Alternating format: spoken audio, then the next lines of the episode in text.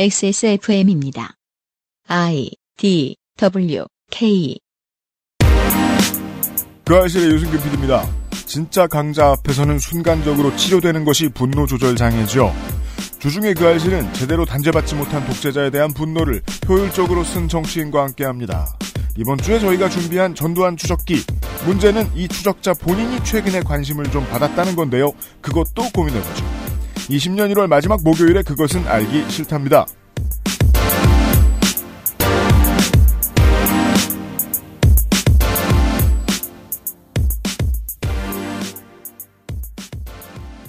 지구상의 청취자 여러분 한 주 동안 안녕하셨습니까?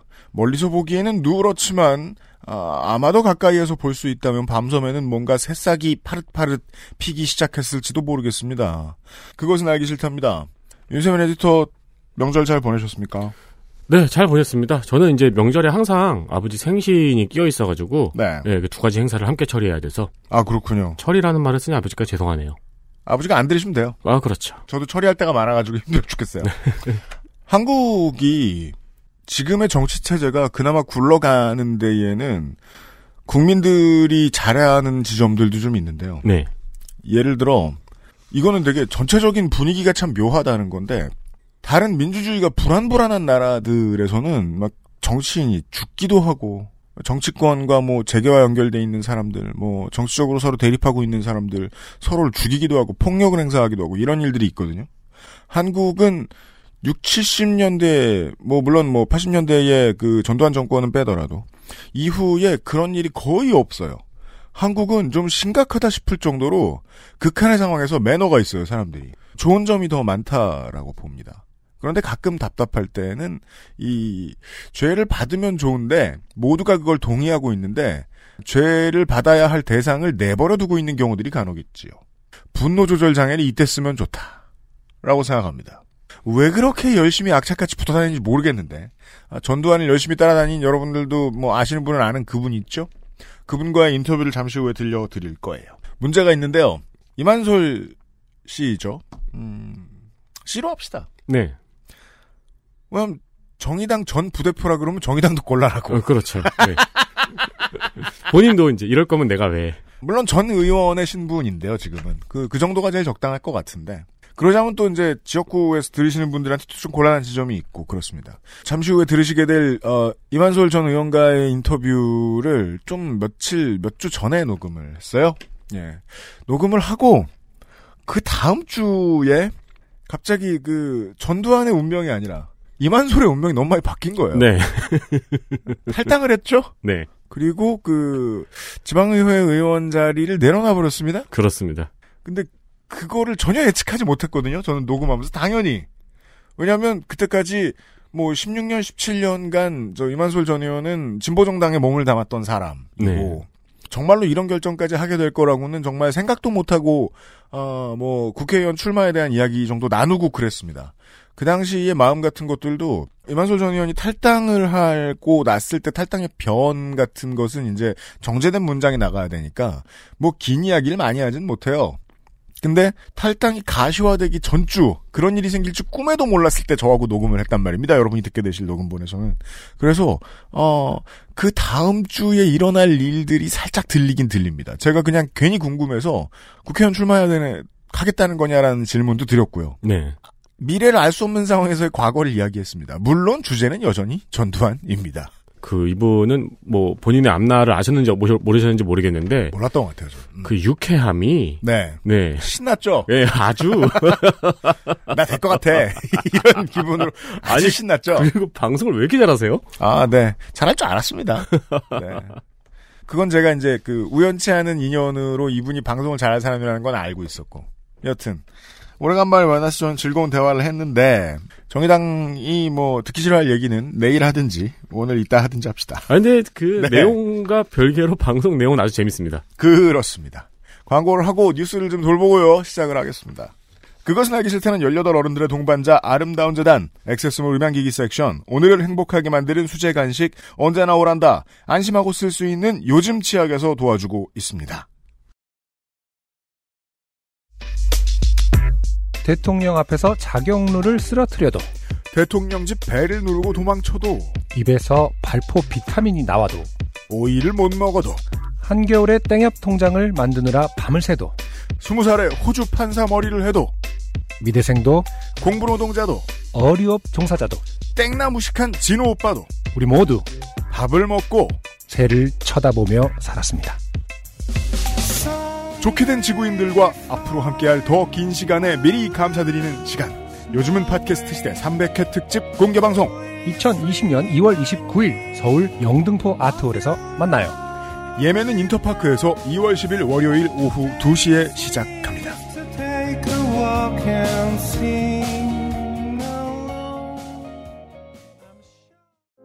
아름다운 재단은 18 어른의 건강한 자립을 응원합니다. 아름다운 재단 18 어른 캠페인 과일 먹을 거였으면 양치는 이따 하지 그랬어. 어? 왜? 맛있는데 과일? 방금 이따 끈 거 아니야? 이가 막 시리고 혀가 마비돼서 과일 맛을 못 느낄 텐데. 아, 요즘 치약 모르는구나? 자연 유래 성분만으로 만들어서 입안을 자극하지 않거든. 오, 요즘 치약은 다 그래? 아니, 요즘 치약만 그렇지. 요즘 치약. 하루 세번 자연으로 만든 치약. 성분부터 효과까지 안심 치약, 요즘 치약. 네, 새로운 제품의 광고가 들어왔습니다. 청취 자 여러분 덕분에 광고가 끊이지 않고 있습니다. 감사합니다. 액세스몰에 치약을 입점시키고픈 한 광고주 좋은 치약을 찾아서 이걸 네. 유통해서 액세스몰에 입점을 시키고 싶은 꿈이 있었습니다. 그래서 많은 치약들을 찾다가 네. 결국 본인이 만들기에 이르렀습니다. 이런 일도 있습니다. 이게 주로 이제 술집 간판에 많이 있죠. 아, 맞습니다. 네. 네. 거기까지는 좋았는데 제품 개발 단계부터 출시까지 계속 저희가 모니터를 해주기를 요구를 했습니다. 그렇습니다. 제가 그래서 요즘 치약으로 이를 닦은 지 좀 됐습니다. 모니터를 꽤 해야 되기 됐습니다. 때문에. 네. 유면상 PD는 훨씬 더 됐을 겁니다. 이게 새로운 광고 제품인지 아니면은 유면상 PD님이 만든 치약인지 헷갈릴 지경이 돼버렸습니다. 유면상 PD의 입장은 그러할 것입니다. 처음 성분 샘플이 담겨진 테스트 제품부터 현재 민트색 청량한 디자인의 완제품까지 오랜 기간 테스트하고 사용해 봤습니다. 제품 개발 단계 중에 저희 회사가 계속해서 모니터링을 했던 제품입니다. 맞아요. 그 팟캐스트 전문 회사가요? 네, 그렇습니다. 근데 뭐 우리가 뭐 치약 안 쓰던 사람들도 아니고 그렇죠. 이가 없는 사람은 아니니까요. 열심히 도움 말은 줬어요. 네. 네. 자연 유래 성분으로만 만들어진 자연주의 치약을 표방합니다. 합성 보존제인 파라벤, 합성 향균제인 트리클로산 기존 제품의 첨가물들을 모두 거부하고 또 거부했습니다. 자몽 종차 추출물, 자일리톨, 키토산 등 이름만 들어도 건강이 넘칠 것 같은 대체제들을 연구 사용했습니다. 심지어 불소마다 심지어 불소마저 프로폴리스 같은 생약 성분으로 대체했습니다. 그렇습니다. 이렇게 대체하면은 뭐가 따라올까요? 가격이 올라갑니다. 그렇습니다. 가격이 좀 있습니다. 그러나 하루 세 번 구강 건강을 위해서 투자하기 위한 금액으로 비싼지 아닌지는 판단해 주시길 바랍니다. 해외여행 갔다가 돌아오실 때 사오시는 선물들 중에 단골들 중에 치약이 있어요. 그렇죠. 그러면 그런 못 보던 치약을 보면은 갑자기 관심이 생기게 돼서 매일 아침 이 닦을 때 뭔가 느끼거든요. 이게 더 좋은 건가 아닌가? 그런 생각 해본 적 있으신 분들 요즘 치약하고 비교해 보실 법합니다. 만족할 만한 치약을 만들어내고 한껏 고무된 제조사는 사용 후 불만족 시 2주 안에 배송비까지 환불해준다는 방침을 정했습니다. 미친 것 같아요. 이 보통 이제 그 경추 베개 같은 거 보통 이런 식으로 홍보하는데. 제가 그런 건 조용히 말하라고 일러두었지만 제품 페이지 최상단에 걸어두었습니다. 그러니까 소개를 드릴 수밖에 없습니다. 여기서 저는 유면상 비입니다 2주면은 치약을 얼마 쓰죠? 3분의 1 정도 쓰나요? 그렇겠죠. 네, 매일 아침만 쓰셔도 네. 음, 재단가는 모든 얘기를 끝내고 여기서 재단은 뭔가요? 그 윗줄을 아, 안 죄송합니다. 거죠. 네. 판매액의 10%를 한국 소아암 재단에 기부하기로 했습니다. 이것도 얼마나 바보 같은 선택인지 아, 이건 실수네요. 네. 수익의 10%를 기부해야지 판매액의 10%를 기부하면 어떡해요? 우리 광고주들 중에 사업을 할 줄 모르는데도 불구하고 광고빨로 버티고 있는 사람들이 더러 있습니다. 어, 아니 수익의 몇 퍼센트지 판매액은 왜 건드려? 네, 재단가는 벌써 모든 얘기를 끝냈고 당당히 패키지 박스에도 표시를 해 두었어요. 이제 늦었죠 돌이키기에. 그렇죠. 이제 뭐가 잘못된지 알아도 늦었습니다. 네. 잘 기부하는지는 저희가 감시하도록 하겠습니다. 그렇습니다. 한 개, 세 개, 다섯 개를 구매하는 옵션이 있는데요. 세 개부터는 배송비가 무료가 되고요. 써보고 마음에 안 드시면 2주 안에 환불이 가능하니까 세 개, 다섯 개 옵션 제품을 구매하시길 권해봅니다. 아마 높은 확률로 마음에 드실 겁니다. 네. 어쨌든 이렇게 자연주의 치약이라는 거는 좋다는 말에 써보면은 음. 그 입안에 화한 개운함이 없죠. 그죠? 어, 치아가 뽀득거리는 그 느낌이 없습니다. 네. 어, 근데 요즘 치약은 별로 그런 느낌이 들지 않습니다. 그렇습니다. 유면상 PD 개인적인 기분에는 상쾌함도 충분합니다. 왜냐면 유면상 PD님은 최근에 상쾌함에 목말라 계시거든요. 참 상쾌하지 못한 것이 육아입니다. 네. 네. 어, 액세서몰에서 판매하고 있습니다. 그렇습니다. 개발 과정이 오래 걸렸고 그걸 다 지켜보았습니다. 아주 고통스럽더군요. 네. 제품명 요즘 치약입니다. 요즘 치약이 들어왔고요. 뉴스 roundup History in the making. 대한항공 직원연대 지부와 아시아나 항공노동조합이 코로나 바이러스에 대한 현장 노동자에 대한 안전 체계를 마련하라고 촉구했습니다. 현재 항공사에서는 항공기를 소독하고 승객들에게 마스크를 나눠주고 있지만 객실 승무원 등 노동자들에게는 손을 씻으라는 예방 수칙을 제외한 조치는 취하지 않고 있습니다. 네. 이상하죠? 이런 당연해 보이는 것을 물건과 사람을 실어나르는 회사의 경영진들이 아직 준비를 안 해서 노조한테 잔소리를 들어야 하다니. 어, 일반적인 이것이 한국에서 볼 수 있는 단위사업장 노조의 순기능이거든요. 경영진이 우물쭈물할 때 중요한 방향타를 잡아주는 일입니다. 네. 경영의 보조 혹은 어떻게 넓게 생각해보면 원로원 같은 역할도 할 수 있어요. 왜냐면 이건 필드에 있는 헌터들한테 묻는 게 맞잖아요. 모든 영업은 전쟁이고 막사의 베개를 바꿀 건데 사병들한테 안 물어봐요. 그럼 무조건 생기는 결과가 있을 거예요. 돈 낭비. 네. 실무의 의견을 내므로써 세상에 긍정적인 영향을 끼치는 게 한국 단위 노조의 사회적인 쓰임새입니다. 네. 그리고 저는 요즘 그런 거 좀 많이 느끼는 것 같아요. 이런 노조의 외침이 소비자들에게 도움이 되는 광경.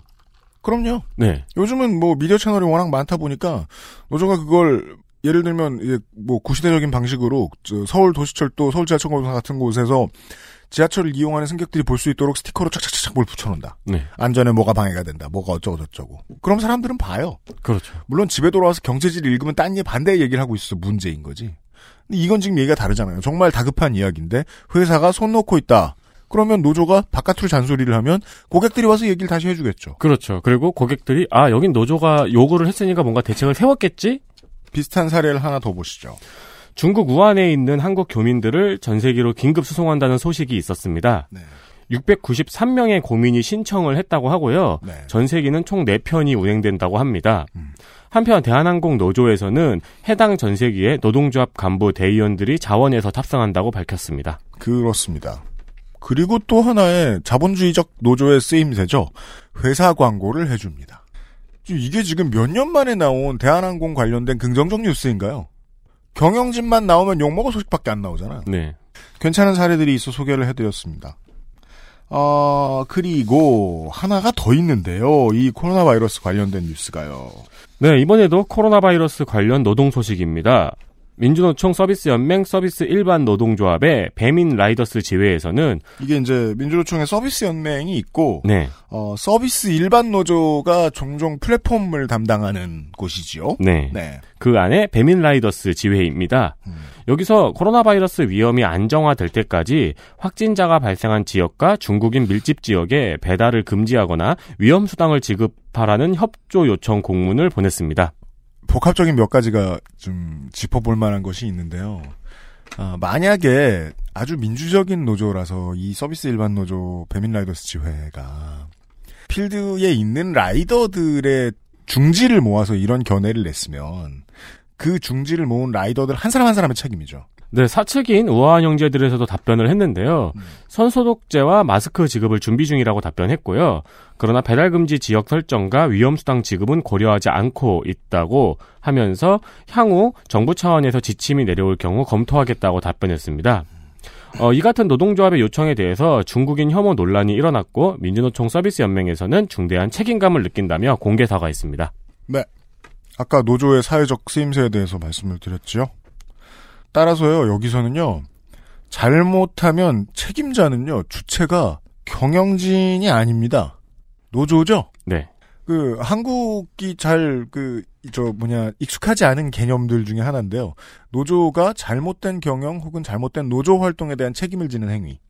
이게 왜 그러냐면 왜 이런 게 어색하냐면 한국 경영계는 노조의 회사 경영 참여를 가로막았잖아요. 되게 오랫동안. 그러면서 잃어버린 기회 비용이 있습니다.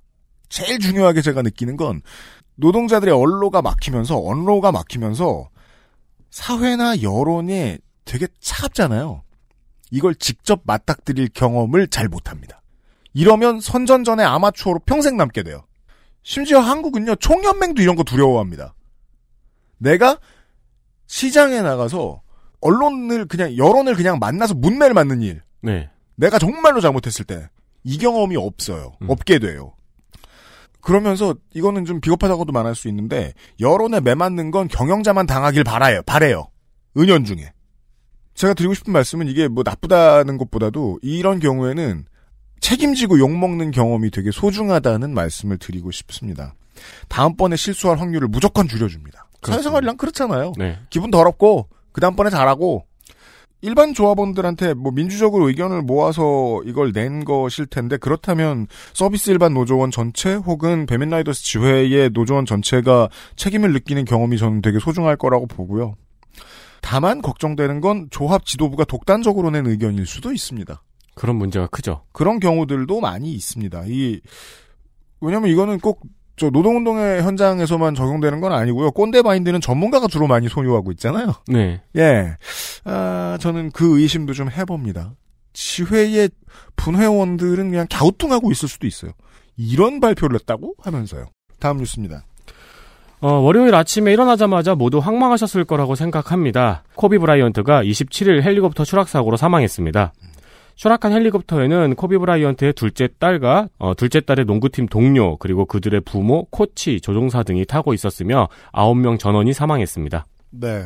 그, 어, 그, 농구 룰에는 24초 violation하고 8초 violation이라는 게 있어요. 네. 24초 violation은 공격을 한 번 성공시키는데 드는 시간입니다. 그때까지 성공을 못 시키면 공격권이 넘어가는 시간이고 다른 리그는 다르기도 합니다. 8초는 하프 코트를 넘어가야 하는 시간입니다. 공격을 시작한 다음에 저 첫째 날 이제 거의 오늘까지도 그런 사례들이 있었을 거예요. 그 NBA의 경기를 하면서 혹은 다른 나라의 농구 리그들에서도 마찬가지입니다.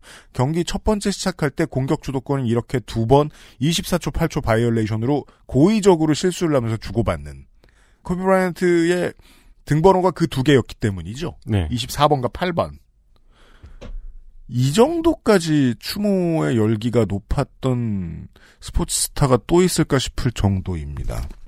왜냐면요, 그, 감상적인 논평이 되네요. 사람이 왜 삶의 게임에서 로그아웃을 할 때 보면, 아, 그래, 그 이 사람은 이런 존재지 하고 이렇게 뭔가 흐릿하게 알고 있었던 게, 갑자기 HD급으로 밝게 딱 보이는 경우가 있어요. 음. 어, 저로 말할 것 같으면, 저, 제 나이 또래의 청취자 여러분들 다 마찬가지일 겁니다. 농구를 보셨다면. 조던, 키, 마이클 조던 kid들이에요. 조던을 미워하면서 청소년기를 보냈죠. 조던 구단주를. 저보다 앞 세대는 버드 대 매직 세대들입니다. 21세기의 농구를 보고, 자라면서 농구를 하고, 뭐 선수도 해보고, 되게 오랜 팬으로 살고, 이랬던 세계인들은 코비 kid였던 거예요. 네. 몰랐어요, 저는. 꽤 많은 사람들이 돌아가신 이후에 확인을 좀 했던 것 같아요. 그 어떤 정치인이나 무슨 다른 분야에서 성공한 멘토쟁이 이런 사람들은 코비 브라이언트 같은 분이 가르친 이제 모든 젊은이들에게 가르친 막 근명과 열정의 가치 같은 것들 절대 가르칠 수 없어요. 그게 바로 이 사람을 상징하는 단어 멘탈리티의 의미인데요. 인류에게 아주 긍정적인 영향을 알고 보니 끼치셨던 인물, 큰 인물이 같습니다. 그런 스포츠 뉴스였고요. 그 사실 뭐 우리나라가 무슨 저 세계대회 축구 뭐 우승한 거 있더라고요. 네. 그 그건 이제 프로그램마다 다른 프로그램을 팟캐스트를 들으셔야죠. 그 제가 축구를 잘 모르니까. 월드컵 예선 말씀하시는 거죠? 뭐 아니 뭐 유소년 축구 뭐 있던데. 아, 이건 네. 편집이 해야겠네요, 그럼. 아니 아니에요. 그러니까 우리 다 모르잖아. 이거 봐. 뭘 편집해? 아니, 우리 월드컵 몰라. 예선은 봤는데. 아무튼 저 축구 뉴스는 저희는 몰라요. 축구 뉴스 안 하냐고 물어보시는 분이 있어서 살짝 답해드려요. 어, 저 제가 잘 아는 극우 정치권 얘기를 마지막 뉴스로 할게요. 어, 김문수 전 경기도지사가 신당 창당을 추진하고 있다고 밝혔습니다. 신당 창당 좀 그만했으면 좋겠습니다. 네. 왜냐면 제가 읽기가 힘들거든요. 그렇습니다. 신당을 만들었다고 해둡시다. 김문수 전 지사는 정강원 목사와 아 이것도 김문수 씨라고 해야겠네요. 그 김한솔 전 의원을 이만, 김한- 아, 이만솔 전 아? 이만솔 전 의원을 이만솔 씨라고 하려면은 김문수 씨라고 해야겠네요. 이만솔 전 의원으로 퉁치죠. 네. 원래 호칭은 인플레입니다. 네. 네. 어, 김문수 전 지사는 정강원 목사와 태극기 세력이 중심이 되어서 어서 정치권을 통합해야 한다며 신당 창당 의사를 밝혔고 당명은 국민혁명당과 자유통일당 중에 고민하고 있는 것으로 밝혀졌습니다. 네. 근데 이 두 이름이 너무 극과 극에 있지 않나요? 국민혁명과 자유통일이라니.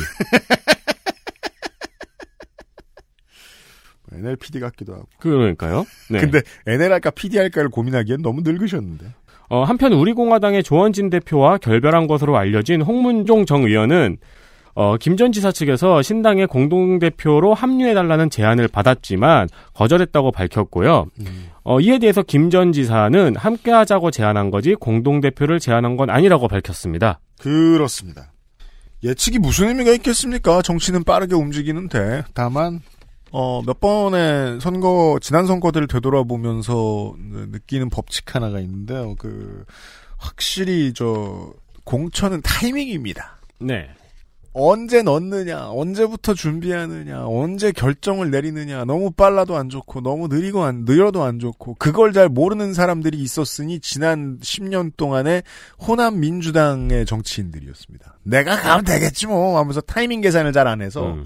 맨날 막판에 탈당하고 재입당하고 난리가 나요. 그 상황이 조금 다른 양태로 어, 보수 쪽에서 일어나고 있습니다. 가장 비슷한 사례로 말할 것 같으면 제가 왜 타이밍이라고 말씀을 드리냐면 창당도 해봐요. 뭐 본의 아니게 탈당을 했을 수도 있고 뭐 당적을 잃었을 수도 있고 이런 사람들이 창당도 해보고 무소속으로 뭐 방송들도 많이 나와보고 몇 년 동안 절치부심하면서 뭐몇 몇 개월에서 몇 년 동안 절치부심하면서 아 다시 제대로 된 자리를 얻을 것을 노립니다.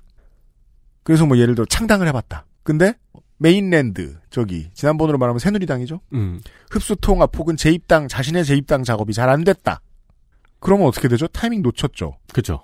지금으로 말하면 마지막 타이밍은 지금 여당은 지금 2월 첫 주 둘째 주에 지금 공천 심사 관련된 일정이 지금 우르르 확정이 됐는데요. 한국당은 그걸 아직 못 하고 있습니다. 음. 새로운 보수당과의 작업도 아직 안 끝났기도 하고. 그렇죠. 그럼 며칠에서 몇 주 정도 늦어질 수는 있습니다. 그래봤자 2월 마지막 주는 절대로 못 넘기거든요. 근데 그때까지 합당 작업이 안 된다. 이 조그마한 당들이. 음. 그래 그러면 아 어떻게 이러면서 기왕 가던 길을 가야 됩니다. 그렇죠.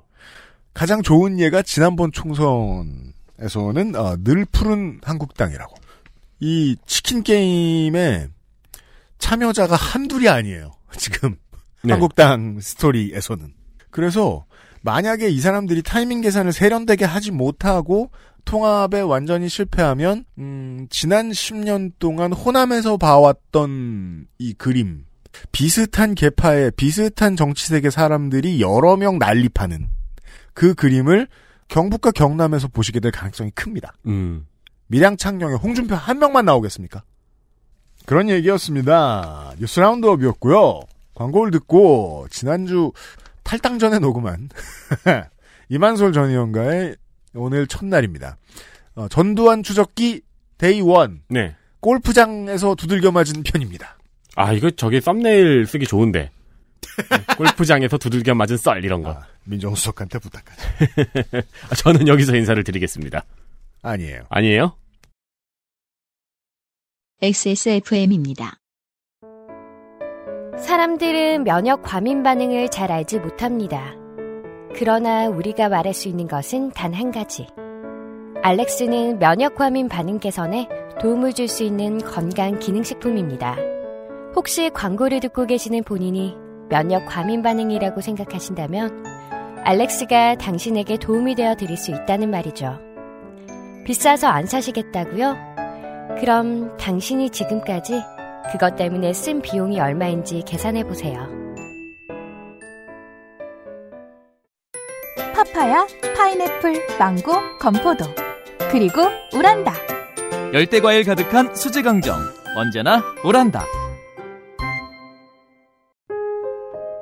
뭔가 그곳을 떠난다는 게 되게 믿기지가 않았거든요. 반평생보다 더 많이 자랐는데 갑자기 떠나게 된다니까 믿긴지도 않았고 여러분의 독립은 몇 살이었나요? 보육원의 아이들은 만 18세가 되면 시설을 나와 홀로 살아가야 합니다. 어른이 되기는 아직 이른 나이. 곁에 아무도 없다면 그것은 자립이 아니라 고립입니다. 18. 홀로 어른이 되어야 하는 아이들을 위해 함께 해주세요. 아름다운 재단은 18 어른의 건강한 자립을 응원합니다. 아름다운 재단 18 어른 캠페인. Bluetooth, headphone, Monster, Sony, Zabra, wireless. Join the freedom. Access Mall.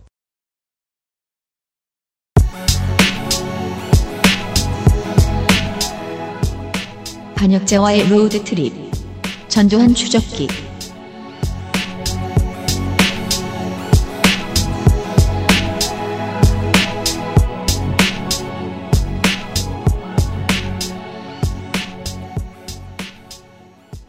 반갑습니다. 네, 안녕하세요. 이만솔입니다. 저 개인적으로 말할 것 같으면 4년 만에 뵙는 것 같습니다. 벌써 그렇게 됐나요? 그니까 말이에요. 그동안 어떻게 지내셨습니까? 그동안 뭐 열심히 이 또 전두환 추격에 열심히 나서가지고 많은 국민들로부터 예, 지지와 성원을 받으며 이렇게 정치인으로서는 그래도 좀 행복한 나날을 보내고 있습니다.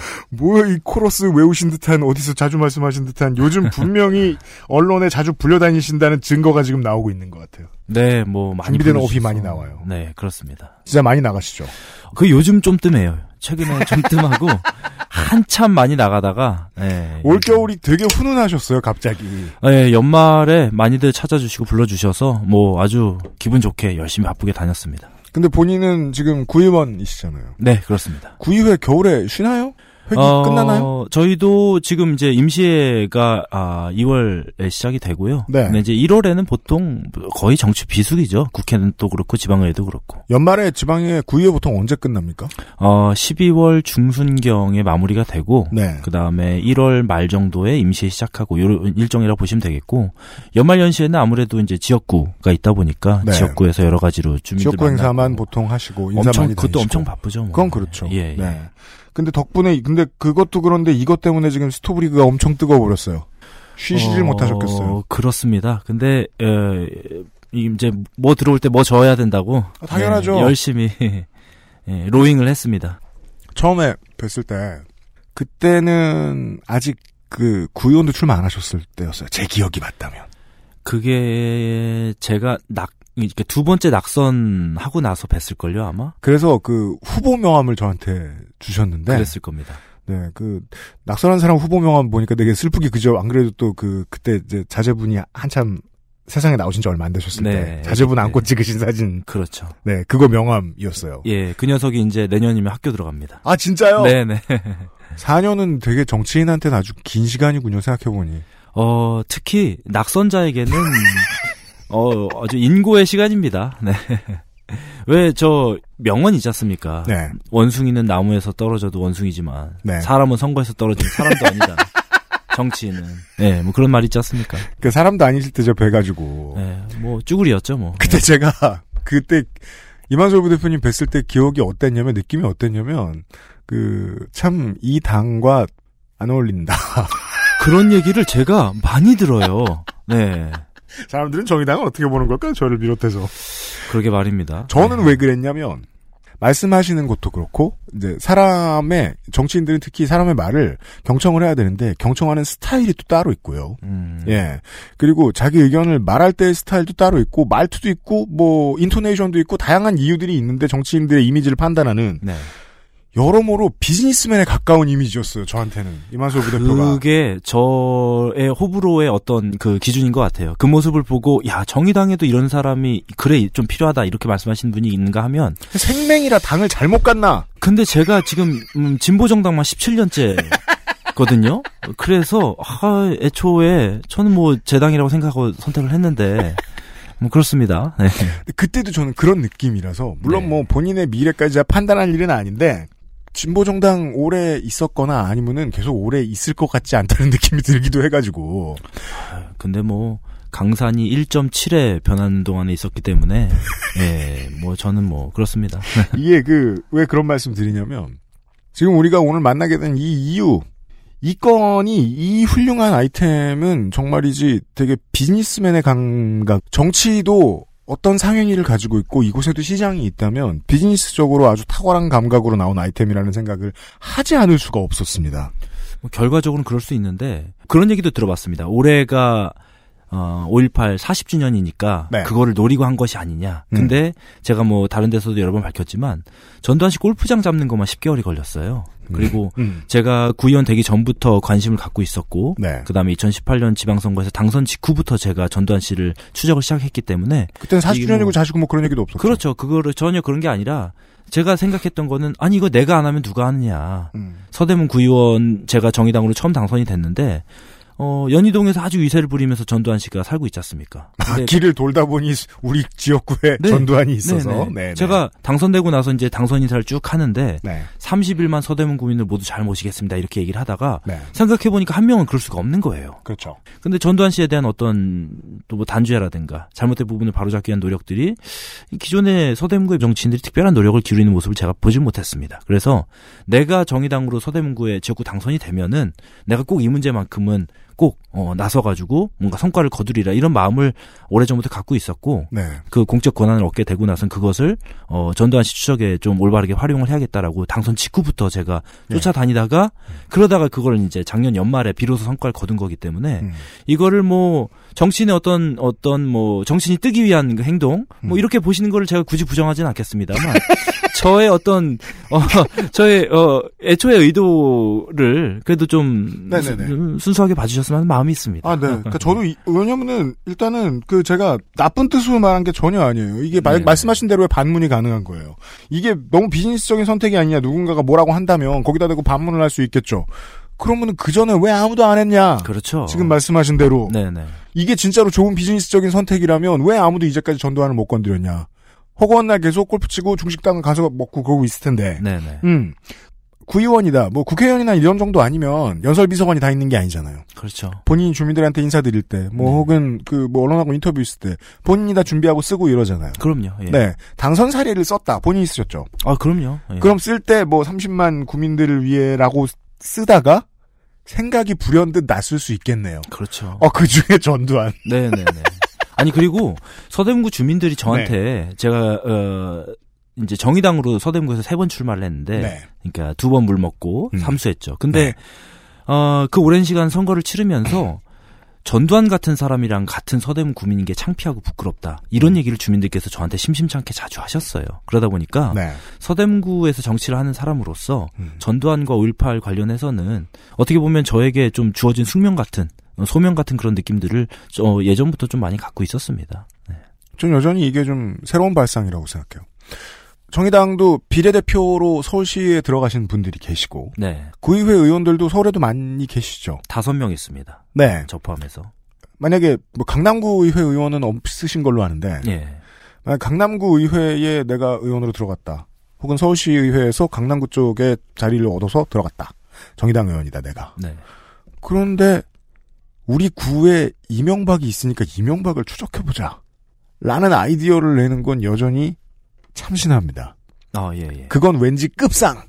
왜냐하면 제가 이제 마지막으로 구의회 의원님들을 만났을 때가 마, 저 송파구에 갔을 때였어요. 네, 네. 롯데월드 타워에 대한 문제점이 막 여기저기 얘기 많이 나올 때였어요. 아, 그렇죠. 주변 치마에 문제가 생긴다라는 얘기 많이 나왔을 때. 네, 네. 그때 세 군데 지역의 구의회 의원님들을 만났는데 그때마다 결론들이 다 비슷해서 힘이 쭉 빠졌었어요. 아니 구의회 의원이 한다고 음, 누가 봐주지도. 않고 네. 들어주지도 않고 예, 예. 우리가 신격호를 부르겠습니까? 라고 말씀하시는데 이 사람이 진하게 어깨에 힘이 빠지는 맞는 말 있죠. 네. 구의회 의원들은 다들 그렇게 생각하지만은 않는 모양이네요. 그러니까 저는 이런 생각도 있었는데, 아, 정의당은 네. 구의원만 당선돼도 저렇게 일을 잘하는데, 국회의원을 많이 늘려주면 한국 정치가 얼마나 많이 변하겠냐. 저는 이런 얘기도 좀 듣고 싶었습니다. 그래서, 어, 당 대표냐고 놀리려고 그랬는데 부대표 맞네. 어, 예, 그렇습니다. 그래서 이 타이밍에 당을 파시다니. 제가, 아, 저 말고도 네. 아주 실력 있고 쟁쟁한 그런 좋은 우리 인물들이 정의당에 많이 있는데, 네. 어, 제가 그런 사람들을 빨리 이 대비를 시켜가지고, 음. 어, 그 사람이 구의회에 있건 광역의회에 있건 국회에 있건 간에, 어, 기존에 국민들께서 봤었던 어떤 양당에 있는 정치인들보다 네. 훨씬 더 어떤 높은 퀄리티의 결과물들을 만들어낼 수 있는 그런 준비된 사람들이 많이 있다는 것을 네. 제가 좀 음, 좋은 예시로서 보여드리고 싶은 마음도 있었습니다. 어, 그럼 그, 그 시작하기 전에 그거 하나 더 여쭤볼게요. 지방의회 의원들도 어떤 치외법권 같은 것이 있습니까? 아, 그게요. 네. 어, 면책 특권이 아예 없습니다. 그러니까 이제 아예? 국회의원, 국회의원 은 뭐 불체포 특권도 있고 네. 회기 중에 한 말에 대해서는 어떤 형사상의 어떤 그 소출을 당하지 않거나 이런 게 있지 않습니까? 왜냐면 민의를 반영하는 사람이니까. 그렇죠. 근데 네. 지방의회 의원은 그런 게 아예 없습니다. 그래서 뭔가 정말 물증이 확실한 것을 밝혀내지 않으면은 곧바로 명예훼손으로 되치기를 당할 수도 있고 그리고 어, 이번에 제가 골프장 들어갈 때도 네. 이 변호사랑 미리 법률 이 관련해서 이제 상담을 구했어요. 네. 그랬더니 변호사가 저에게 한 얘기가 업무방해랑 무단침입은 좀 각오를 하셔야 된다. 근데 이제 음. 무단 침입 같은 경우는 우리나라가 미국에 비해서 사유지 개념이 좀 약하다 보니까 처벌 정이 그렇죠. 좀 약해서 그거는 뭐, 뭐 어느 정도 넘어갈 수 있는데 음. 업무방해는 어, 좀 각오를 하셔야겠다. 그래서 저도 전두환을 추적하는 데 있어서 업무방해죄로 골프장에서 걸면은 나 그거 감수하겠다 생각을 하고 들어간 거거든요. 네. 근데 제가 그날 골프장에서 노래를 불렀습니다 마음속으로. 왜냐하면 왜요? 그 골프장 회장으로 추정되는 사람이 저를 폭행을 했거든요. 아, 그게 그렇죠. 영상이 다 공개가 됐습니다. 그래서 제가 미리 그 사람이 회장인 것까지 제가 파악을 하고 들어갔는데 음. 그 골프장 회장이 저를 폭행하는 순간 됐다. 이 사람이 만약에 나를 업무방해로 고소를 하면 나는 바로 폭행죄로 막 고소를 하면 된다. 아, 네. 그래가지고 제가 참 운이 좋았던 것 같습니다. 네. 근데 이제 어, 국회의원 같으면은 네. 제가 이 사람이 골프장 회장으로 추정된다고 얘기를 하지 않습니까? 음. 사실 저는 뭐 어느 정도 마음속에 확신을 갖고 있는데 음. 제가 뭐 예를 들어서 국회의원으로서 국회에서 그런 발언을 하면은 네. 명예훼손죄 이런 것들을 피할 수 있는데 음. 제가 구의원 신분이다 보니까 그런 것들이 전혀 보호받지 못하죠 법적으로. 그리고 예. 뭐 구의원이 국회의원에 비해서 어떤 서름이나 비해 같은 걸 말하자면은 아, 네. 뭐두 시간 넘게 걸릴 수 있습니다. 일단 뭐 후원금도 못 받고 여러 가지로 좀 힘든데 그리고 뭐 제가 전두환 추적팀이 있습니다. 네. 제가 그 추적팀 또 사비로 운영해 왔습니다. 아, 진짜요? 네네. 그 그래서- 중앙당내 조직이에요? 어 아닙니다. 제가 어, 개인적으로 따로 꾸리는 아, 이만솔. 조직이에요? 아 왜냐하면은 네. 저는 이미 얼굴이 예. 많이 알려졌기 때문에 상관이 없는데 네. 저랑 함께 일하는 전두환 추적팀은 음. 이 얼굴이 공개되면은 앞으로 제가 전두환을 추적하는 과정에 있어서 어려움이 많이 있지 않습니까? 그러다 보니까 네. 이 사람들 공개적인 형태로 제가 뭐 당직자로 채용하거나 이럴 수가 없는 거예요. 아, 암약 지켜야 되는군요. 아, 그럼요. 예. 그래서 네. 이 사람들의 신변을 또 제가 철저히 보장을 해야 되고, 음. 저는 정치인 개인이니까 혹시 전두환 쪽에서 저를 법적으로 문제 삼으면은, 네. 그건 제가 감수하겠다라는 저는 결의가 돼 있지만, 음.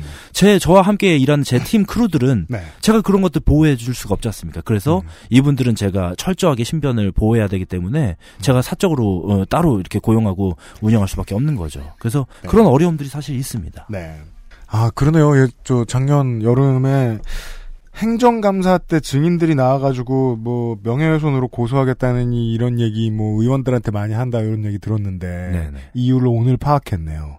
그 법적으로 큰 보호를 받을 수가 없다 지방의회 뭐 의원들은. 아무 보호 장치가 없습니다. 그리고 쭉 이야기를 해주셨는데 이것을 통해서 많은 청취자 여러분들이 지금 냄새를 맡았습니다. 내가 지금 어, 이 일을 하기에 돈과 힘이 부족하니 국회로 갔으면 좋겠다라는 뜻을 네. 그렇습니다. 그 너무 얘기- 좋 너무 좋아요. 그 얘기 하려고 오늘 나왔습니다. 저 이만솔 국회로 보내주십시오. 아, 뭐 막판에 하려고 했는데 뭐 바로 초반에 그냥 나오게 됐네요. 아니 제가 왜 그러냐면 더 해보세요. 어 제가 이제 전두환 씨를 네. 어, 많은 분들이 이제 두 번 잡은 걸로 알고 계시는데 네. 사실 세 번 잡았습니다. 아 진짜요? 예, 그러니까 이제 구의원 당선 직후에 제가 지방세 문제를 들여다 보다가 네. 전두환 씨가 서대문구 지방세 체납액이 1위입니다.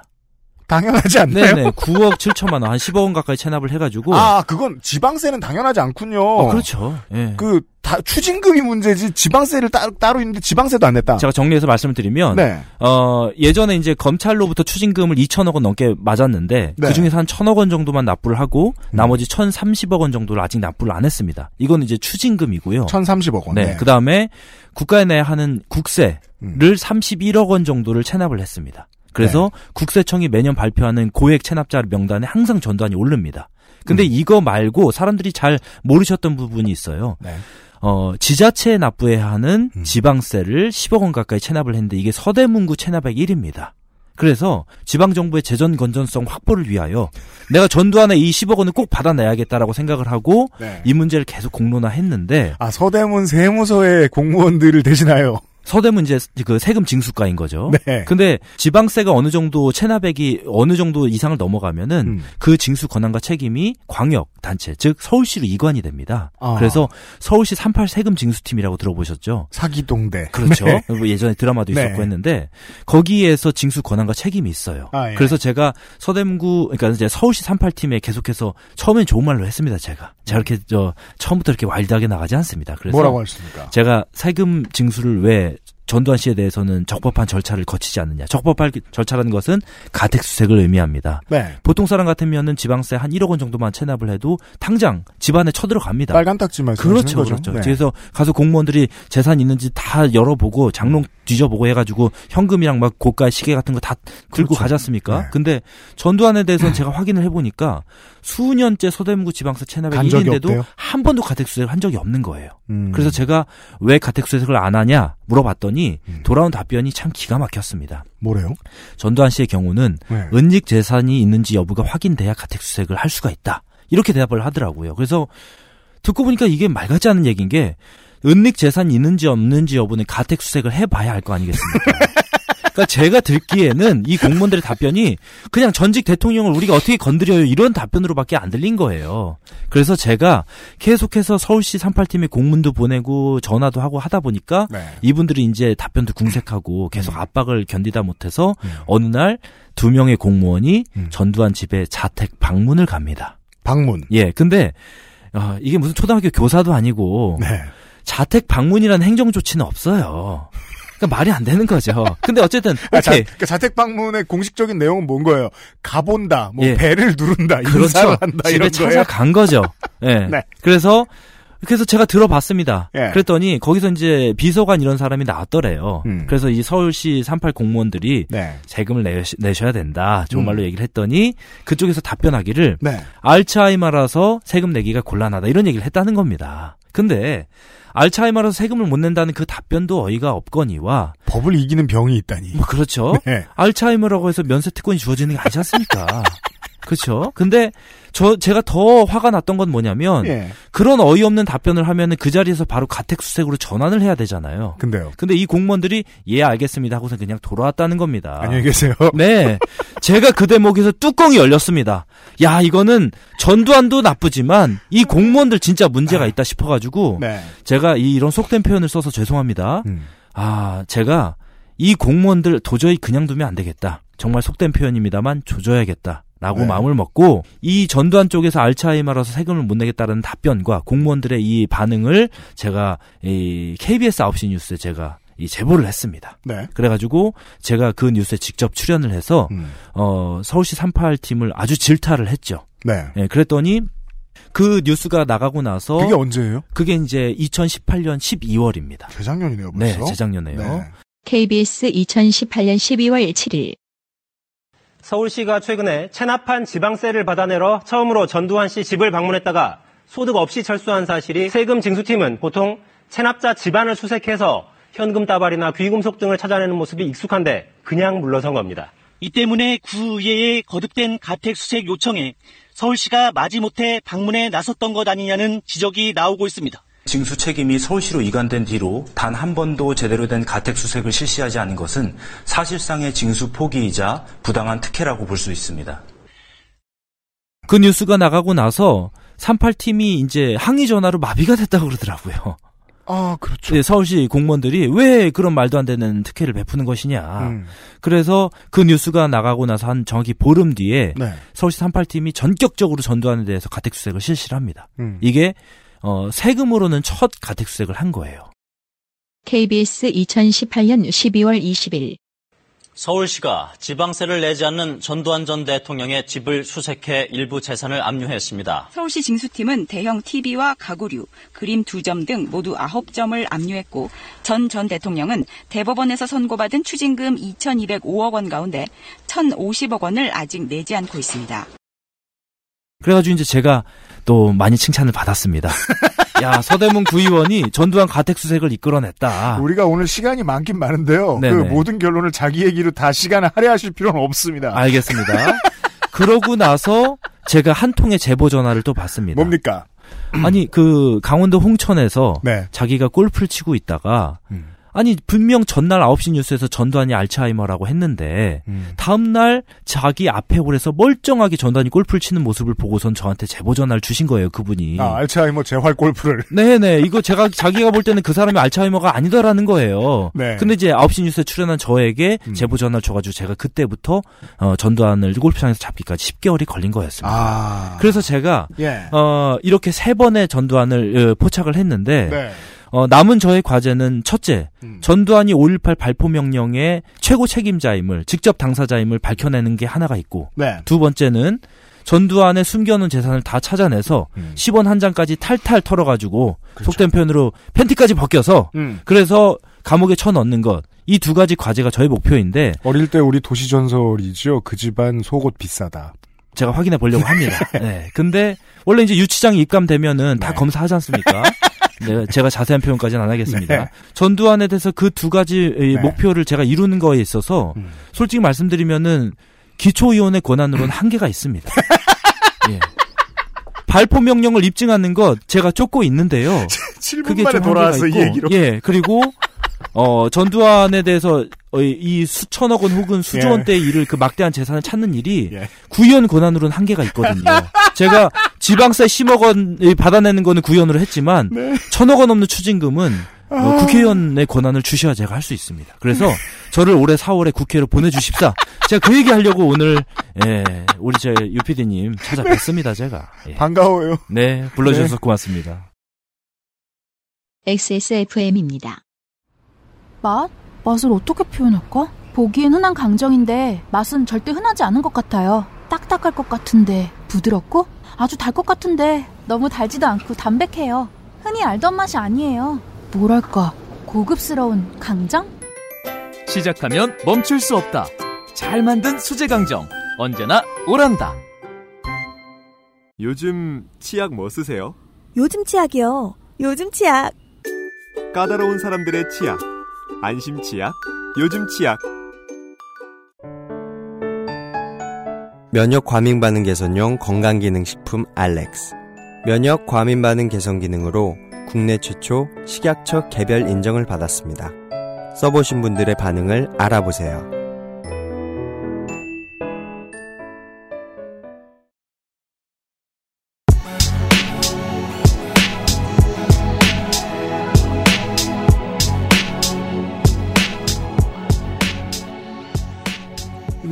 이 얘기 할줄 알고 모신 거고 하셔도 괜찮다라고 생각했는데 네, 시작 지금 방송 5분의 1 지났는데 세 번 들으니까 아찔합니다.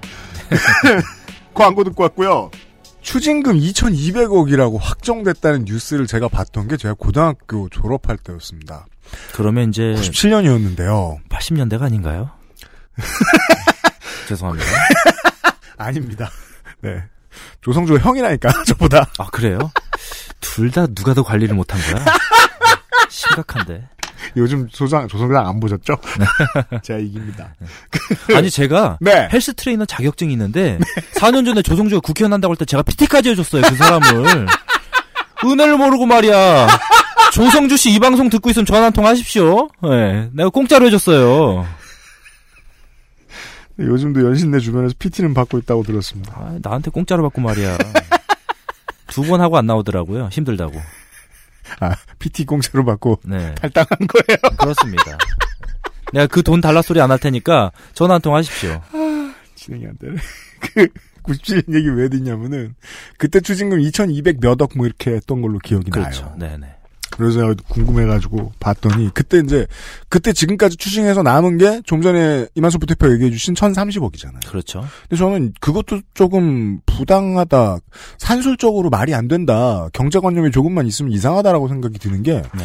20년 전 물가잖아요. 그렇죠 내지 않고 있으면 그걸 무슨 저 무슨 래퍼나 막 소셜 인플루언서들처럼 막 쓰고 그 돈으로 즐겁게 생활하지 않습니다. 네네 금융을 하지. 아 그렇죠 그러면 금융소득은 한국처럼 가파르게 발전한 나라들은 보통의 경제소득보다 높은 경우가 많다고요. 그 정도의 목돈이 들어가면. 네네 근데 여전히 1100억이라는 게 저는 이해가 안 되는 거예요. 지금 물가로는 뭐 훨씬 더 가상금도 붙여야죠 사실은 예. 네. 그니까요. 빅맥이 2,300원이었더라고요. 97년 기록을 보니까. 네 그냥 아무리 못해도 곱하기 2쯤 하면은 저는 버스 요금으로 하려고 했는데 이제 먹는 거로. 버스 요금은 400원이었죠. 네네. 네. 택시 기본료 1000원. 네. 이게 제일 놀랍더라고요. 당구 10분 500원. 아, 그렇죠.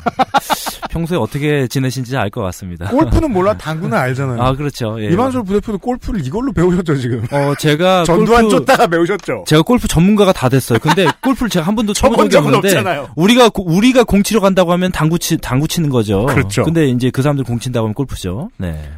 어 제가 골프 전문가한테 자문까지 얻었어요. 왜냐하면은 네. 골프장이 어 코스가 정해진 게 아니라 네. 뭐 A 코스, B 코스 어느 코스를 칠지 자기 마음이랍니다. 홀을 어디로 돌지는 그냥 그날의 선수들끼리 정하는 그렇죠, 거죠. 그렇죠. 그래서 네. 전두환이 그날 어디부터 돌지를 미리 파악하는 것도 굉장히 어려운 일이었거든요. 어, 그거 되게 1급 기밀이네요. 파악하려고 네, 드니까. 그래서 전 이 골프장을 네. 아주 잘하는 전문가들에게까지 조언을 받는 그래서 제가 뭐 아이언 샷, 드라이브 샷 뭐 이런 것까지 배우느라 아주 뭐 이 골프 전문 가가 다 됐습니다, 제가. 그러게요. 그거 어떻게 파악하신 거예요? 이걸 뭐 갑자기 내가 이제 몰래 추적하는 사람인데 어느 홀부터 돌지 어느 홀에서 어느 홀로 갈지를 도저히 모르겠어서 갑자기 막 장세동이나 허화평한테 전화를 해볼 수는 없잖아요. 그렇죠. 홀 어느 쪽으로 도신대요? 제가 이 신원을 밝힐 수는 없지만 네. 어, 저희 추적팀에 네. 어, 이 골프 또 전문가가 있습니다. 아, 네. 다 그리고 이제 또 중식당에서 잡을 때는 음. 또 제가 그 저희 추적팀에 또 한 명이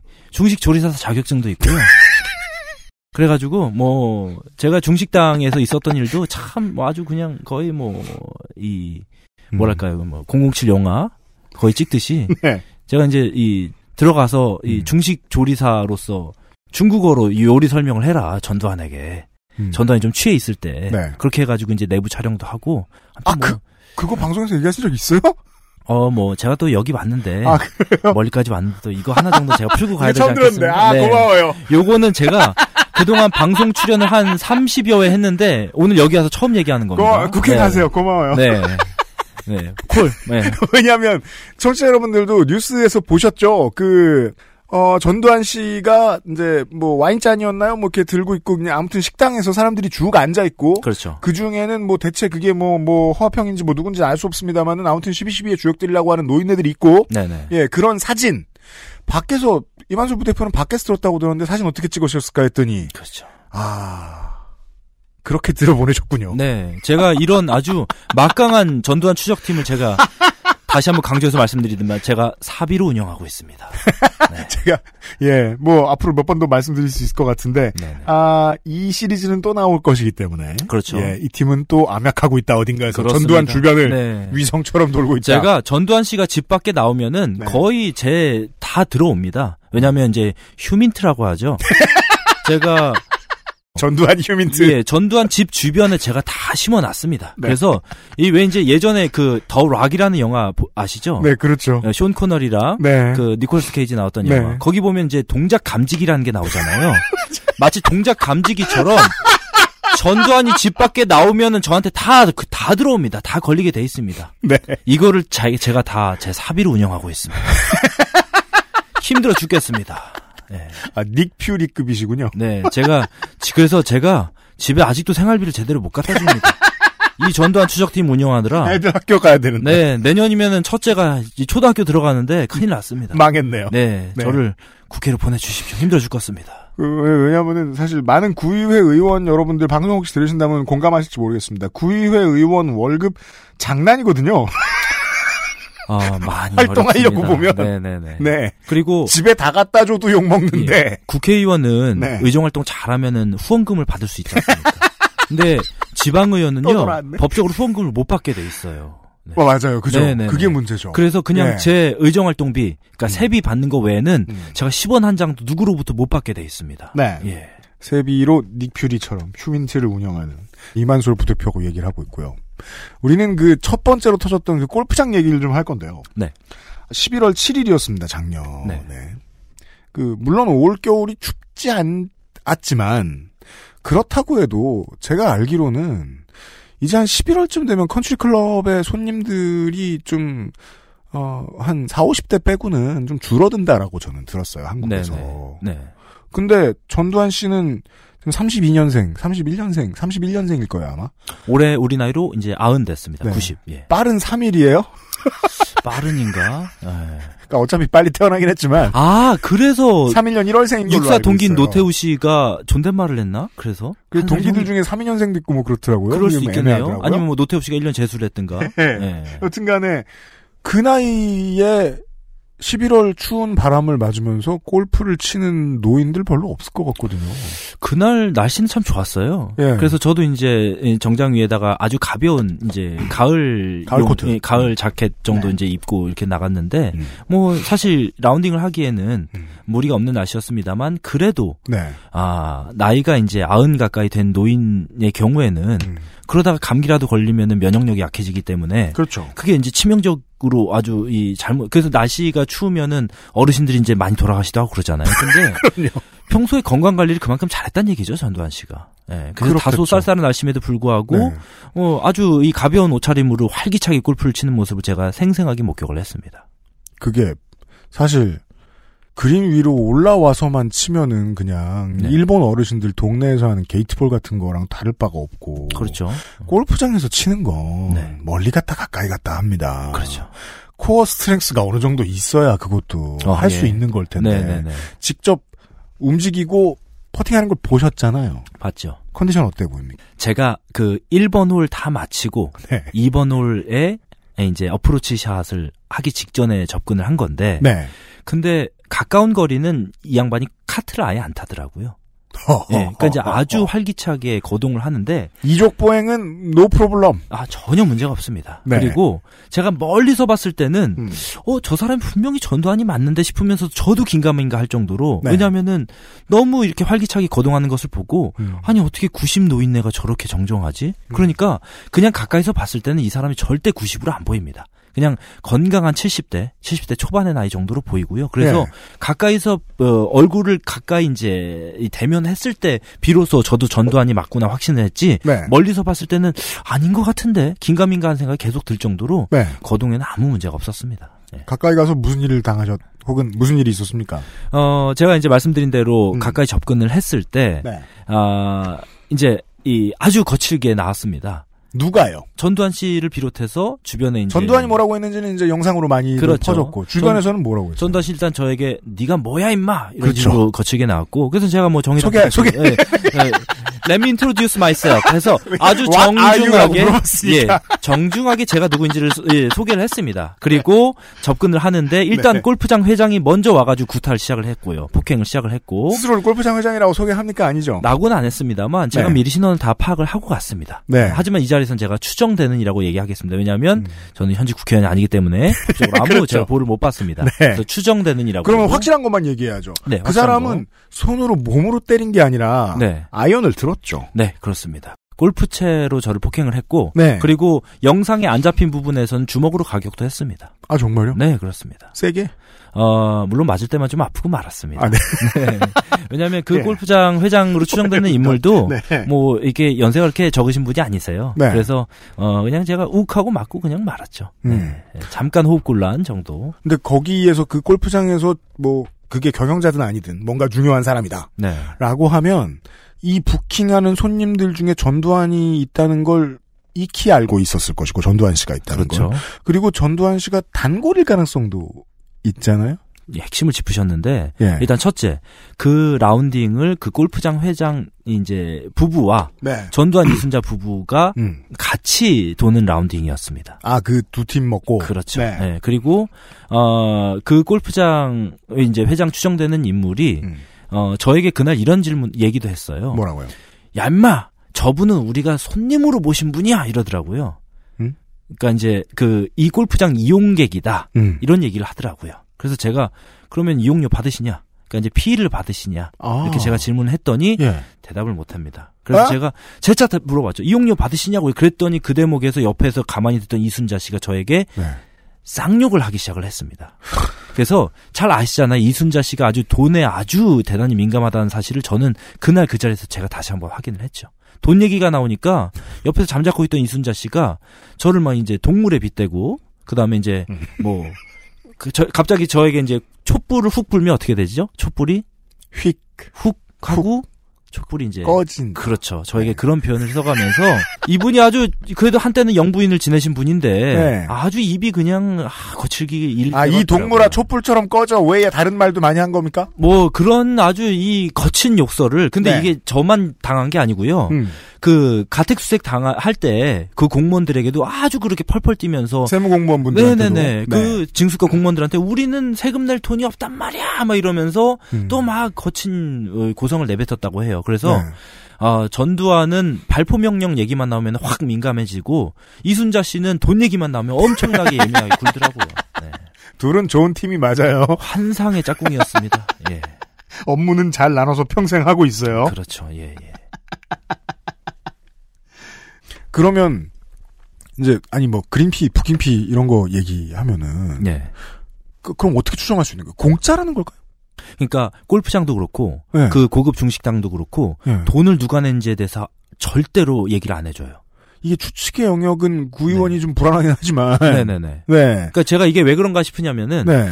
어 전두환이 골프도 자기 돈으로 쳤고 밥도 그 비싼 한 거의 한 300만 원 이상의 그날 식대를 네. 전두환이 냈다 그러면은 돈이 없어서 세금을 못 내고 추징금을 못 낸다는 얘기가 거짓말이 되지 않습니까? 음. 그리고 골프장이나 중식당에서 어, 밥값을 뭐 본인들이 안 받았다고 하면은 어, 사회적으로 공분을 사고 있는 전두환에 대해서 그렇게 황제 골프 그다음에 고급 식사를 어 공짜로 이 대접해주고 이 조력을 해줬다는 것이 또 자기들에게는 비난의 영역이 될 수 있다 보니까 음. 절대로 얘기를 안 해주더라고요. 그래서 제가 그 부분도 좀 밝혀내려고 합니다. 도대체 전두환이 무슨 돈으로 그렇게 골프 치고 다니고 밥값도 한 끼 식사에 막 수백만 원씩 지출하는지를 제가 지금 쫓고 있습니다.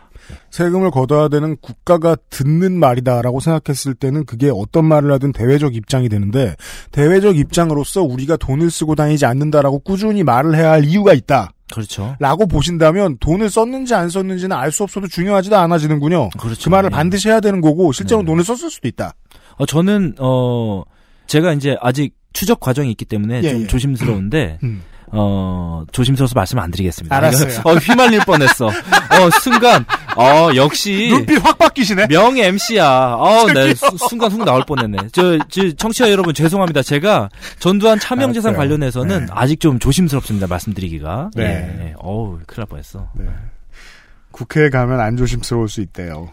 그때 되면 제가 뭐 거죠? 있는 얘기 다 하겠습니다. 예, 알았어요. 예. 네. 그, 왜, 지방세는요, 국세에 비해 적습니다. 현저히 적어요. 그게 이제 본인이 안 낸 국세에 비해서 적다 뿐이지. 서대문구의 세금 체납자 명단을 제가 구의원이기 때문에 볼 수 있지 않습니까? 근데 부자가 많이 쌓았더니 되게 크다. 네네, 그렇죠. 제가 무슨 말씀을 드리고 싶은 거냐면은, 예. 국세에 그냥 보통의 노동을 하거나 경제생활을 하는 사람이다라고 생각을 하면, 보통은 국세가 지방세보다 훨씬 비싸요. 네네. 그러니까 지방세가 저 정도라는 건, 국제 규모는 더 클 수도 있다라고 예상할 수도 있는 거고. 그렇죠. 네.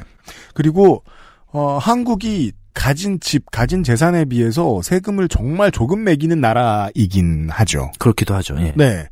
그렇다고 보더라도 앞뒤가 안 맞는 거예요. 저 정도 규모. 저 정도 규모이면 어느 정도 경제력을 가지고 있을 것이고 그걸 내지 않았다. 라고 말하면 그냥 쉽게 생각해서 우리가 지나가다가 이 사람이 가지고 있는 동산 부동산만 살짝 확인해도 네네. 이 사람의 실제 재산 규모를 어느 정도 예측할 수 있잖아요. 그렇죠. 집 앞에 몇 번 가보셨죠? 아, 뭐, 몇 번 정도가 아니죠. 집 네. 좋아요? 집을 제가 뭐 내부를 언젠가는 들어가 보는 게 이제 목표이긴 한데 네. 그이집 자체 감정가가 100억이 넘지 않습니까? 그렇죠. 그리고 전두환 집에서 연이 파출소가 불과 직선 거리로 한 30에서 50m 정도 되고요. 맞아요. 근데 네. 그 연이 파출소가 거기 지어진 것 자체가 음. 전두환 집에 대한 어떤 경호, 맞습니다. 치안 목적으로 지어졌다는 게 거의 뭐 정설 아니겠습니까? 네. 그리고 사실 솔직히 말씀드리면 연희동 주민들 중에서도 음. 전두환 집 인근에 있는 부촌 주민들은 전두환 씨가 거기 사는 거에 대해서 이- 별로 싫어하지 않아요. 왜냐하면 맞아. 대한민국에서 가장 치안이 확실한 곳입니다. 아니 어디에 거 그렇게 집 귀퉁이마다 경찰 경비 초소가 있고 전두환 집 바로 맞은편은 경찰에서 경호동으로 사용하기 위해서 십수년 전에 이미 진작에 매입을 했지 않습니까? 그렇기 때문에 저도 그거 살짝 좀 이상한 게 네네. 그러면 구의원이 아니라 정치원 정치인 입장에서 말씀해 주세요. 전직 대통령에 대한 예우는 없앴잖아요. 없죠. 근데 왜 그게 다 남아 있어야 될까요? 경찰은 네. 이런 이제 속내가 이런 걸로 전 파악이 됩니다. 아, 음. 당장 경호를 중단하면 뭐 잘못하면 이제 이 임명 전두환의 어떤 임명에 음. 관한 어떤 불상사가 벌어질 수 있는데 그거를 나중에 경찰이 책임지라고 할 수도 있지 않느냐. 뭐 그게 이해가 안 가는 건 아닙니다만. 아, 욕 먹고 뒷수습하는 걸 두려워할 수도 있다. 그렇죠. 네, 무궁화들이. 그러니까, 네네네. 그러니까 네. 이제 제가 들은 모 경찰 관계자의 모 표현에 따르면은 음. 제가 이런 말을 들었습니다. 아니 의원님 우리가 그렇다고 송장 칠 수는 없잖아요. 뭐 이런 얘기를 하더라고요. 예. 제가 누군지는 신상을 밝힐 수 없습니다만 아, 예, 예. 경찰 관계자 이런 얘기를 했습니다. 음. 근데 뭐 그런 입장이 뭐 전혀 이해가 안 가는 건 아닙니다만 네. 그럼에도 불구하고 경찰이 지금 경호를 제공할 아무런 법적 근거가 없고요. 네. 그리고 전두환 씨가 정이 그렇게 신변에 위협을 느끼면은 아니 경찰 이 사설 경호업체 음. 경호는 살아. 그럼요. 그래서 뭐 이렇게 뭐 강한 친구들 뭐 아, 네. 혹은 뭐 세콤 등등 해가지고 뭐 이렇게 얘기해도 되나? 네, 네, 괜찮아요. 네, 네. 네. 제가 뭐 어차피 후원금 받는 거 없으니까. 뭐 그냥 제가 아는 대로 얘기하는 겁니다. 그런 네. 경호 업체에다가 사설 경호를 고용하면 되는 거죠. 음. 그래서 중식당에서 뭐 15만 원짜리 불도장 테이크아웃 해가고 그럴 돈으로 음. 어 그냥 그런 걸 경호 경호를 또 고용하면 되는 거 아니냐? 저는 이렇게 말씀드리고 싶습니다. 그래서 어, 네. 지금 당장 경찰이 그 경호 서비스를 이제 중, 경호를 중단을 해도 음. 그 이후에 불상사가 혹시 발생한다고 해도 그거는 전두환 개인 사인의 문제인 것이지 그걸 경찰이 왜 그런 것까지 나서 걱정을 하느냐 그런 어떤 어이 어떤 대시민 안전이 걱정되면은 어 지금도 여전히 이 길 가던 여성들이 폭력의 위험이나 이런 거에 노출 많이 돼 있는 그런 일반 시민들을 안전하게 보호하는데 경찰 이 행정력을 더 집중해라 저는 이렇게 얘기하고 싶습니다. 행정부 전체에 대한 메시지일 수도 있겠군요. 아니, 세무 공무원들은 이렇게 늦게 움직이면서 경찰은 이렇게까지 센서티브하게 보호해줄 이유가 뭐냐, 같은 행정부에서. 그렇죠. 네. 그리고 경찰이 어 97년도에 전두환 씨가 출소한 이후에 지금까지 경찰이 경호하는데 들어간 비용이 100억이 넘습니다. 음. 그리고 올해 예산도 이미 2억 원 넘게 편성이 됐는데 경찰이 최근 이런 얘기를 밝혔어요. 경- 전두환 경호 관련 예산을 우리가 삭감을 했다. 음. 나 알아보니까 전두환 집 맞은편에 이제 경호동 있지 않습니까? 네. 거기서 일하는 조리사를 해고를 했대요. 그러니까 그걸 가지고 예산 삭감을 했다고 경찰이 얘기하고 있는 거예요.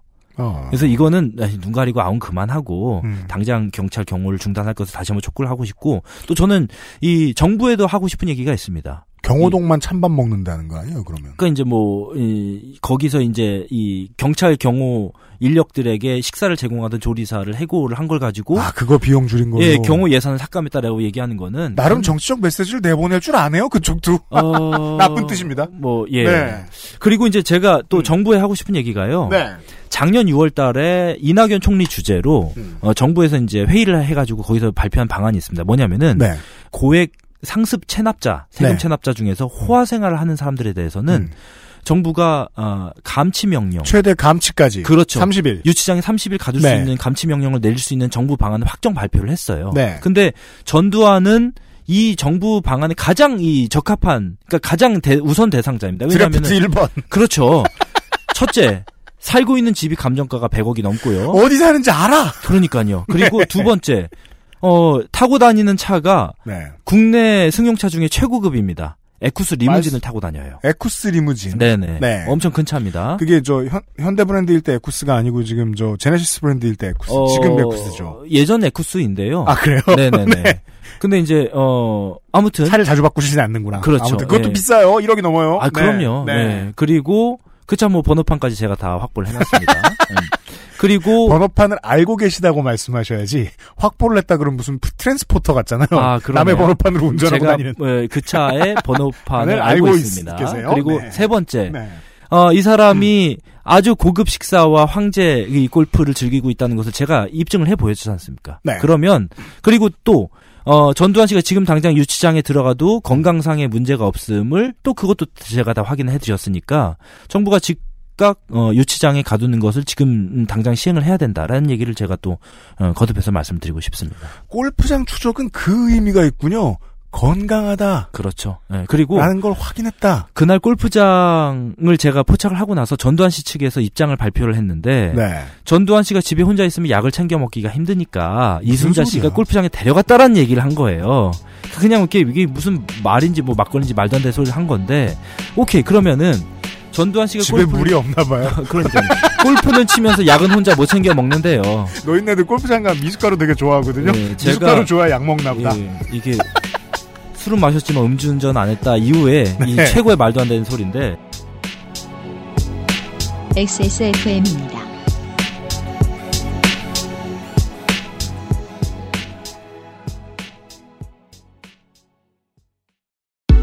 Bluetooth, headphone, speaker, Sony, Monster, wireless. Join the freedom. XS Mall. JJL. Speaker. Charge 3. Bluetooth. Speaker. Go. Clarity. HDBT. Headphone. Headphone. Bluetooth. Sony Monster. JBL. Meet the speaker. Join the freedom. Access Mall. 네, 어, 여기까지가 첫날의 이야기였고요. 어, 지- 여기서 인사하세요. 다시 나왔습니다. 인사, 인사를 드리러. 아까 인사를 드리는 게 낫지 않았을까요? 네. 이만솔 전 의원의 탈당 이후에 사실은 그 오랫동안 진보 정당에 몸담았다가 결국은 뜻하던 정치가 잘 되지 않는다. 네. 아주 작은 몇 가지의 결정들로 인해서 물론 그게 본인의 커리어에는 큰 결정일 수도 있고 본인의 커리어라는 건 곧 그 정당의 흐름과도 상관이 있을 수 있으니까 많은 정치인들이 그래서 탈당을 하기도 하고 그렇습니다. 정의당 지도부의 뭐 전두환 얘기 내일 또 할 테니까요. 정의당과 뭐 이만솔 전 의원의 얘기를 좀 잠깐 좀 해보면 정의당의 심상정 대표와 지도부는 깔끔하게 그동안 정의당이 가지고 있었던 원칙 이미 당선되어서 다른 적을 가지고 있는 사람은 그걸 관두고 피선거권을 또 행사할 수는 없다. 네. 라는 원칙을 가지고 있었어요. 왜냐하면 가뜩이나 적은 자리인데 그런 걸 또 자꾸 자리 던져버리게 하고 이러면은 그림이 좋지 않기도 하고 특히나 정의당처럼 안배해야 할 안배해야 할 개파가 민주당보다 많은 수준인 거대 양당보다 많은 수준인 이런 정당에서는 어떻게 내준 자리인데 네가 빠져. 라는 게 되게 중요하거든요. 네. 그래서 긴 생각하지 않고 이만솔 전 의원의 부탁을 즉, 국회로 가겠다는 부탁을 들어주지 않는 것으로 결정했을 거라고 생각합니다. 왜냐하면 그걸 들어주기 시작하면 그 많은 개파들 사이에서 정의당 내에 지옥도가 열릴 수도 있고요. 이만솔은 됐는데 왜 나는 안 돼? 이러면서 말이죠. 그럼요. 그러면 난리가 나죠. 정의당은 정의당 나름의 규칙이 있었고, 네. 그에 비해서 이제 이만솔 전 의원 같은 경우에는 아까 말씀드린 것처럼 지금 타이밍을 놓칠 수 없는 개인의 욕심이 있었고, 그렇죠. 네. 심상정 대표가 이만솔 전 의원의 문제에 대해서 뭐 서대문 내 주민 여러분께 죄송하다 혹은 국민 여러분께 죄송하다 이런 입장도 남겼습니다. 대표의 입장에서는 그렇게 생각할 수밖에 없고 그렇게 이야기할 수밖에 없습니다. 당을 그렇게 추스리는 게 맞아요. 네. 어, 추스르는 게 맞아요. 근데 다시 어 정치인 그 이만솔 전 의원으로 돌아와서 생각을 해보면요. 어, 이만솔 전 의원은 지금 저희 방에 없습니다. 음. 진보 정당에서 오랫동안 생활을 해왔던 뭐 간사 이런 시민단체 이런 것도 많이 해보고 정당에서 굳은 일도 많이 해보고 이렇게 체력을 다져왔던 많은 정치인들이 자기 자리에 욕심을 내고 성공할 수 있다라면서 잠깐 반쯤 미쳐서 들이대보는 일에 대해서 거부감을 이렇게까지 많이 가지고 있을 필요가 있는가라는 생각은 들어요. 음. 지금 민주당의 체제는 뭐 개파들이 없는 건 아닙니다만 당이 못 살면 너는 못 살려준다. 라는 테마가 너무 강력하게 지금 그림을 부여잡고 있습니다. 그래서 뭐, 아, 민주당 안 돼, 이러면 탈당하고 막 이런 민주당의 정치인들이 거의 안 나옵니다. 때로는 당이 중요하지요. 총관을 같이 공유하는 사람들이 같이 큰 일을 이루기 위해서 당이 필요한 거고. 근데 그 당은 결국 실력 있는 정치인들로 이루어져 있거든요. 실력이 있고 커리어도 충분히 쌓여 있어서 인지도도 있는 정치인들로 이루어져 있는데 네. 그 인지도를 만들고 커리어를 자신의 커리어를 만들어내는 일이 자꾸 해당 행위인 것처럼 자신들의 당의 민주주의에 반하는 것처럼 생각하는 사람들이 많은데 저는 자기 개인의 욕심을 이렇게까지 인정을 못 해주면서 민주적인 정당이라고 생각할 이유는 또 무엇인가? 반대의 생각도 좀 해봤으면 좋겠다는 거예요. 정의당이 욕을 먹어야 된다는 건 절대 아닙니다. 정의당은 지금 필요한 조치를 했고 적절히 조치를 했습니다. 그런데 어느 정도 수준의 나이를 먹더니 사람이 변했구나. 헷가닥 하는구나. 이런 평가는 함부로 하지 않았으면 좋겠어요. 권력 의지가 없었으면 지금의 대통령은 대통령이 되지도 않았을 거고요. 사람들이 좋아하는 혹은 좋은 일을 했다라고 이야기하는 많은 정치인들이 그런 족적을 남기지도 못했을 거예요. 왜요? 민주당에서 크고 중요한 일 한 정치인들 지금 많이 있죠. 지난번부터 민주당은 총선에서 승리가 분명해 보였기 때문에 민주당의 총선 자리 얻기 위해서 상당히 많은 암투를 거치고 싸워야 했습니다. 자기 지역구에서. 네. 혹은 비례 순번 잡느라. 더러운 일 많이 했어요. 그리고 올라가서 제가 박용진 의원이라고 말하는 건 절대 아닙니다. 좋은 법을 얘기하는 거예요. 유치원 3법도 만들어내고 네. 패스트트랙도 걸 수 있고 했던 거예요. 선거제도 바꿀 수 있고 좋은 일을 하기 위한 나쁜 선택이 정치인에게는 매우 중요한 능력입니다. 그걸 언제 어떻게 해내느냐. 음. 그래서 오늘 나쁜 선택한 것 가지고 그냥 성질내는 사람들 저는 흙탕물에서 싸워가지고 지금의 정치 환경을 만든 선배들에 대해서 되게 예의가 아니라고 저는 생각합니다. 네. 그 출마에 대한 대 가장 문학적인 표현이네요. 그래요? 좋은 일을 하기 위한 나쁜 선택. 저희도 그 데이터 센터를 같은 거 하면은 가끔 출마 자체에 대해서 비판하는 경우가 많잖아요. 나쁜 선택을 하다 망가지거든요, 사람은? 그렇죠. 그게 정치의 제일 재미있는 부분이거든요. 내가 언제 어떻게 망가지나를 구경하는 것. 음. 망가진 뒤엔 뭐 어쩔 수 없죠. 뭐 쓸 데가 없는데. 근데 망가지는 길로 들어가야 망가뜨릴 사람들하고 싸울 수 있습니다. 네. 아, 뭐 그렇고요. 네. 내일 이 시간에 민주평화당이 지난 4년간 그 고생을 했는데 4년은 아니죠. 아무튼 지난 몇 년간 그 고생을 했는데 아, 전두환 단죄 업계에서 가장 많은 광을 팔게 된. 그 광을 혼자 팔게 된. 이제는 혼자 팔게 됐어요. 네. 임한솔 전 의원과 전두환 추적기 Day 2 아주 비싼 중국 음식점 편에서 다시 인사를 드리도록 하겠습니다. 네. 궁금한 거 알아봐준 사람 이야기 듣는 걸로도 재밌더라고요. 그니까 말이에요. 네. 윤세민 에디터하고 유승균 PD였고요. 내일 시간에 인사드리죠. 그것은 알기 싫다였습니다. 감사합니다. XSFM입니다. I D W K